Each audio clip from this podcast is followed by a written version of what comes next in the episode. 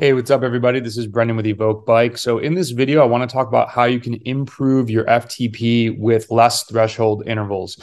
What we're going to talk about is why did we in the past ride so much at threshold? I definitely came from that camp of training. Why should we still today ride at threshold with constant power intervals? And then what do I think we can do that I've done in the past to increase my FTP with a couple different strategies besides just cranking out these 15, 20 minute constant power intervals. So, a couple quick shout outs to our new subscribers on YouTube Robbie, Saeed, Brad, and Paul. If you guys like these videos, please like them, share them, and subscribe.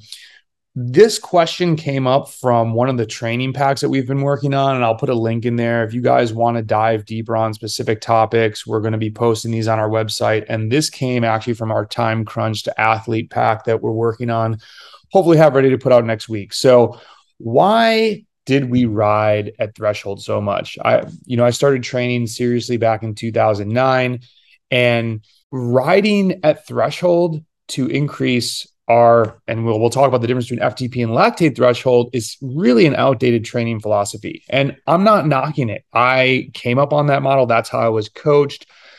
And while it will make you faster as a newer athlete, this is not the best way to improve your FTP. But why do we do it so much? Because we were under the impression that ride at threshold, you'll adapt and come back stronger and push higher watts.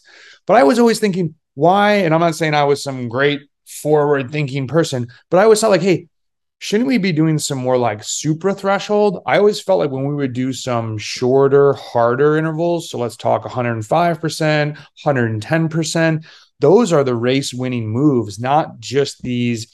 Hey, the guideline for me was, hey, ride at 98 to 103%. Yeah, there's a benefit to that. We'll talk about that in a second. But this does not increase or improve, I should say, your lactate threshold, which is related to FTP. Lactate threshold is the inflection point if you go and take a lactate test where the lactate exponentially increases. Whereas FTP, once power meters came out, functional threshold power is the power that you can put out in a quote unquote from the creators quasi steady state for about an hour.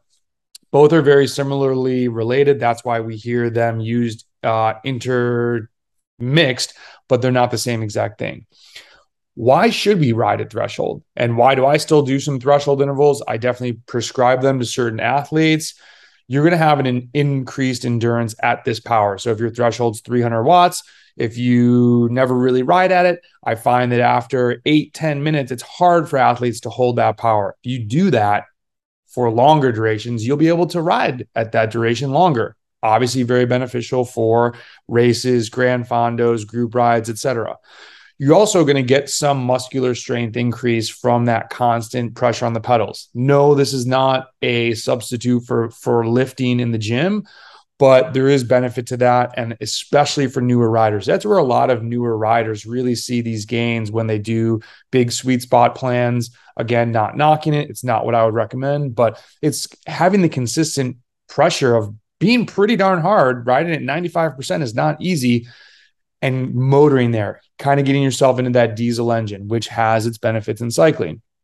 And lastly, really, these are lactate tolerance intervals. You're learning how to deal with the feeling of lactate and pushing. And as you get longer in these sessions, they become harder to mentally tolerate and you become more acclimated to doing that.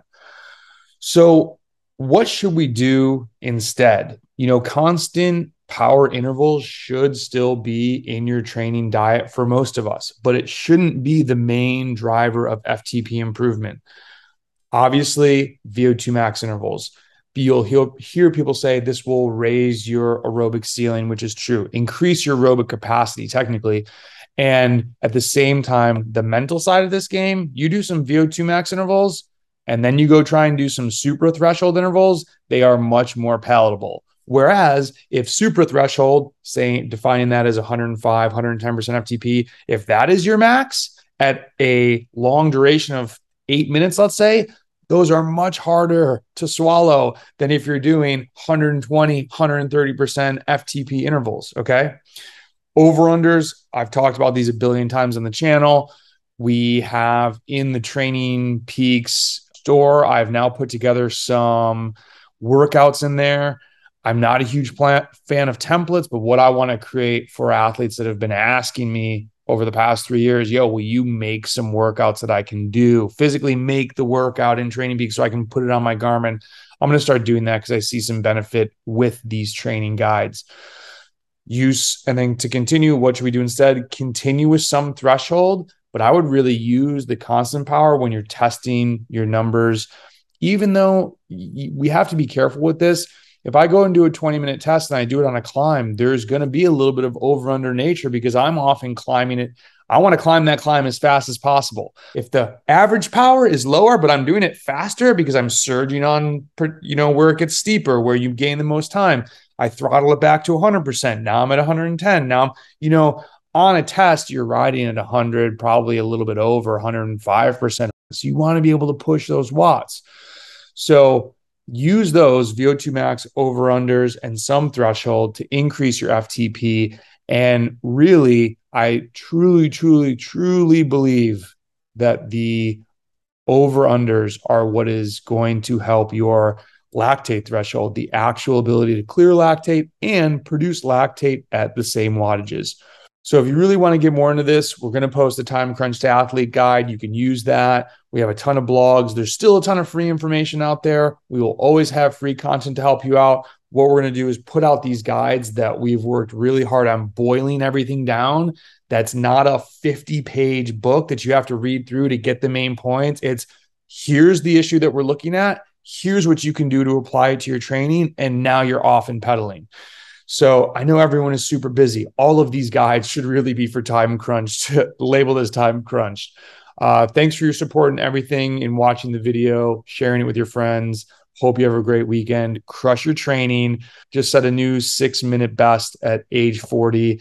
Don't stop training. Don't let anyone tell you that you're at your finish line. Keep freaking going. Let's go.